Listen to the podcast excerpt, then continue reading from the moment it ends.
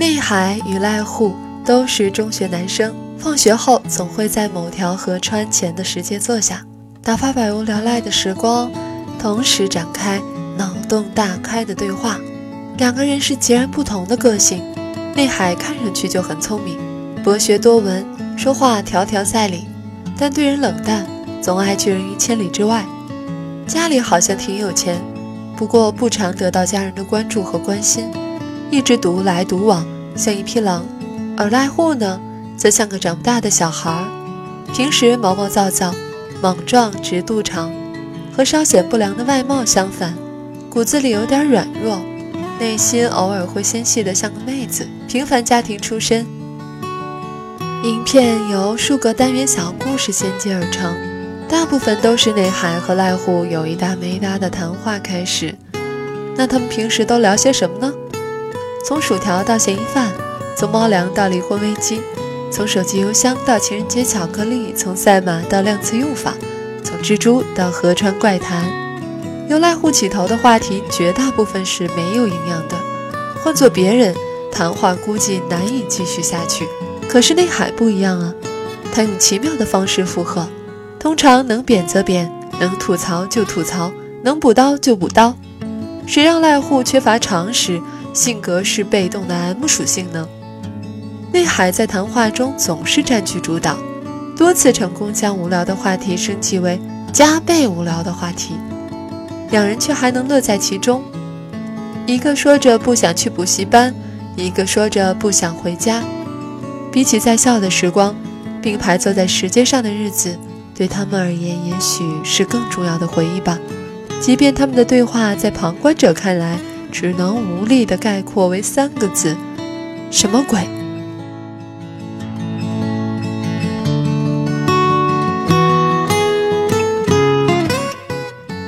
这个世界上有许多人都曾是内海，为了避开麻烦，刻意与他人保持距离；为了维护自身的个性，坚持活在自我的世界之中，仿佛看透世态炎凉，仿佛做到清心寡欲，仿佛与世界为敌的自己无比帅气。其实心底的某个角落，无时无刻都在渴求着他人的关怀，同时又探求着与自己合拍的对象。固执地认为这个对象不是谁都可以。当内海与濑户相遇，他们就像熟悉的陌生人，展开了不冷不热、无关痛痒的对话。对濑户而言，被迫退出社团让他沮丧无助，他希望能做点事儿分散自己的注意力。对内海来说，他早已从他人的口中听闻了濑户的遭遇，于是濑户就像撞在枪口上的命定之人。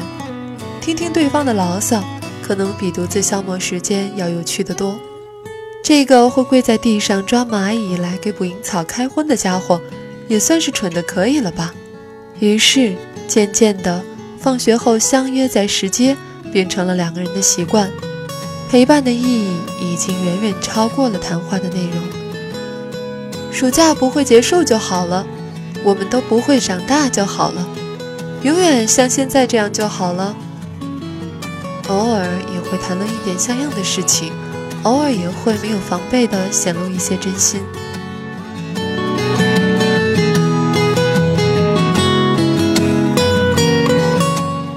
全片的收场是在下雪的天气里，在莫名其妙冻僵了的怀揣着猫咪取暖的濑户面前，站着的是抖 S 气场全开的内海，眼神和嘴角带着丝丝宠溺的笑意。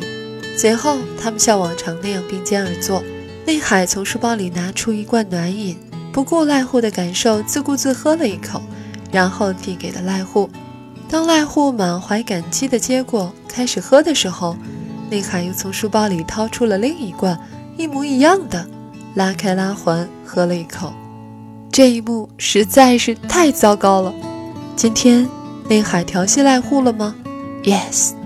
今天。内海向濑户告白了吗？嗯，还不知道哦。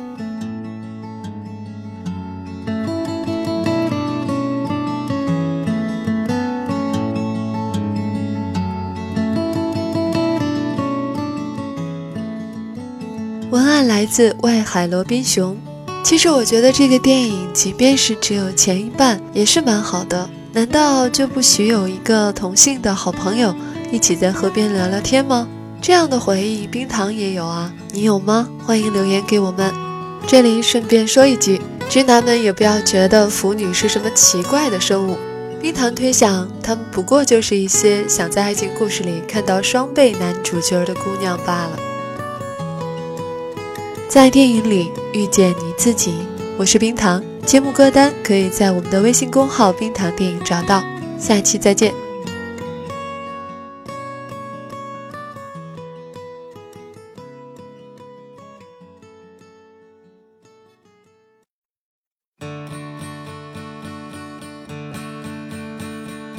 空を眺めたたずむ 羽のない鳥がいる水のない川を行く炉のない船を漕ぐ君はいつも冷たい雨に打たれ傘もささずに旅 をする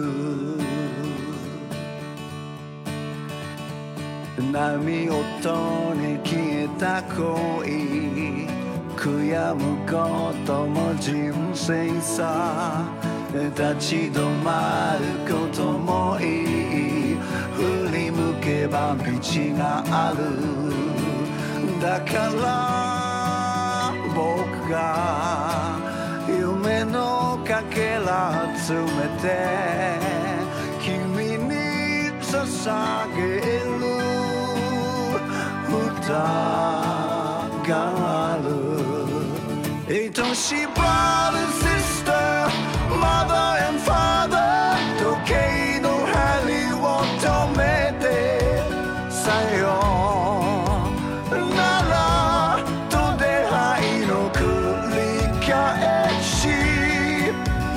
人夢追って調子こいてこんな男のためによくまあバカが集まったな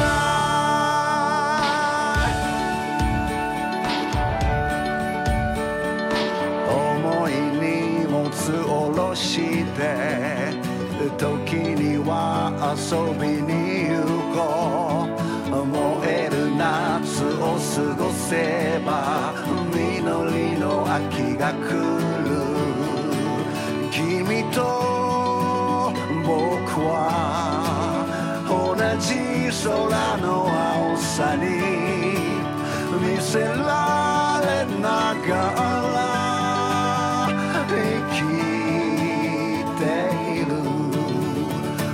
she brother, sister, mother and father You're not canon laci ode kita Toho setsunaku saseta uta yo Yagate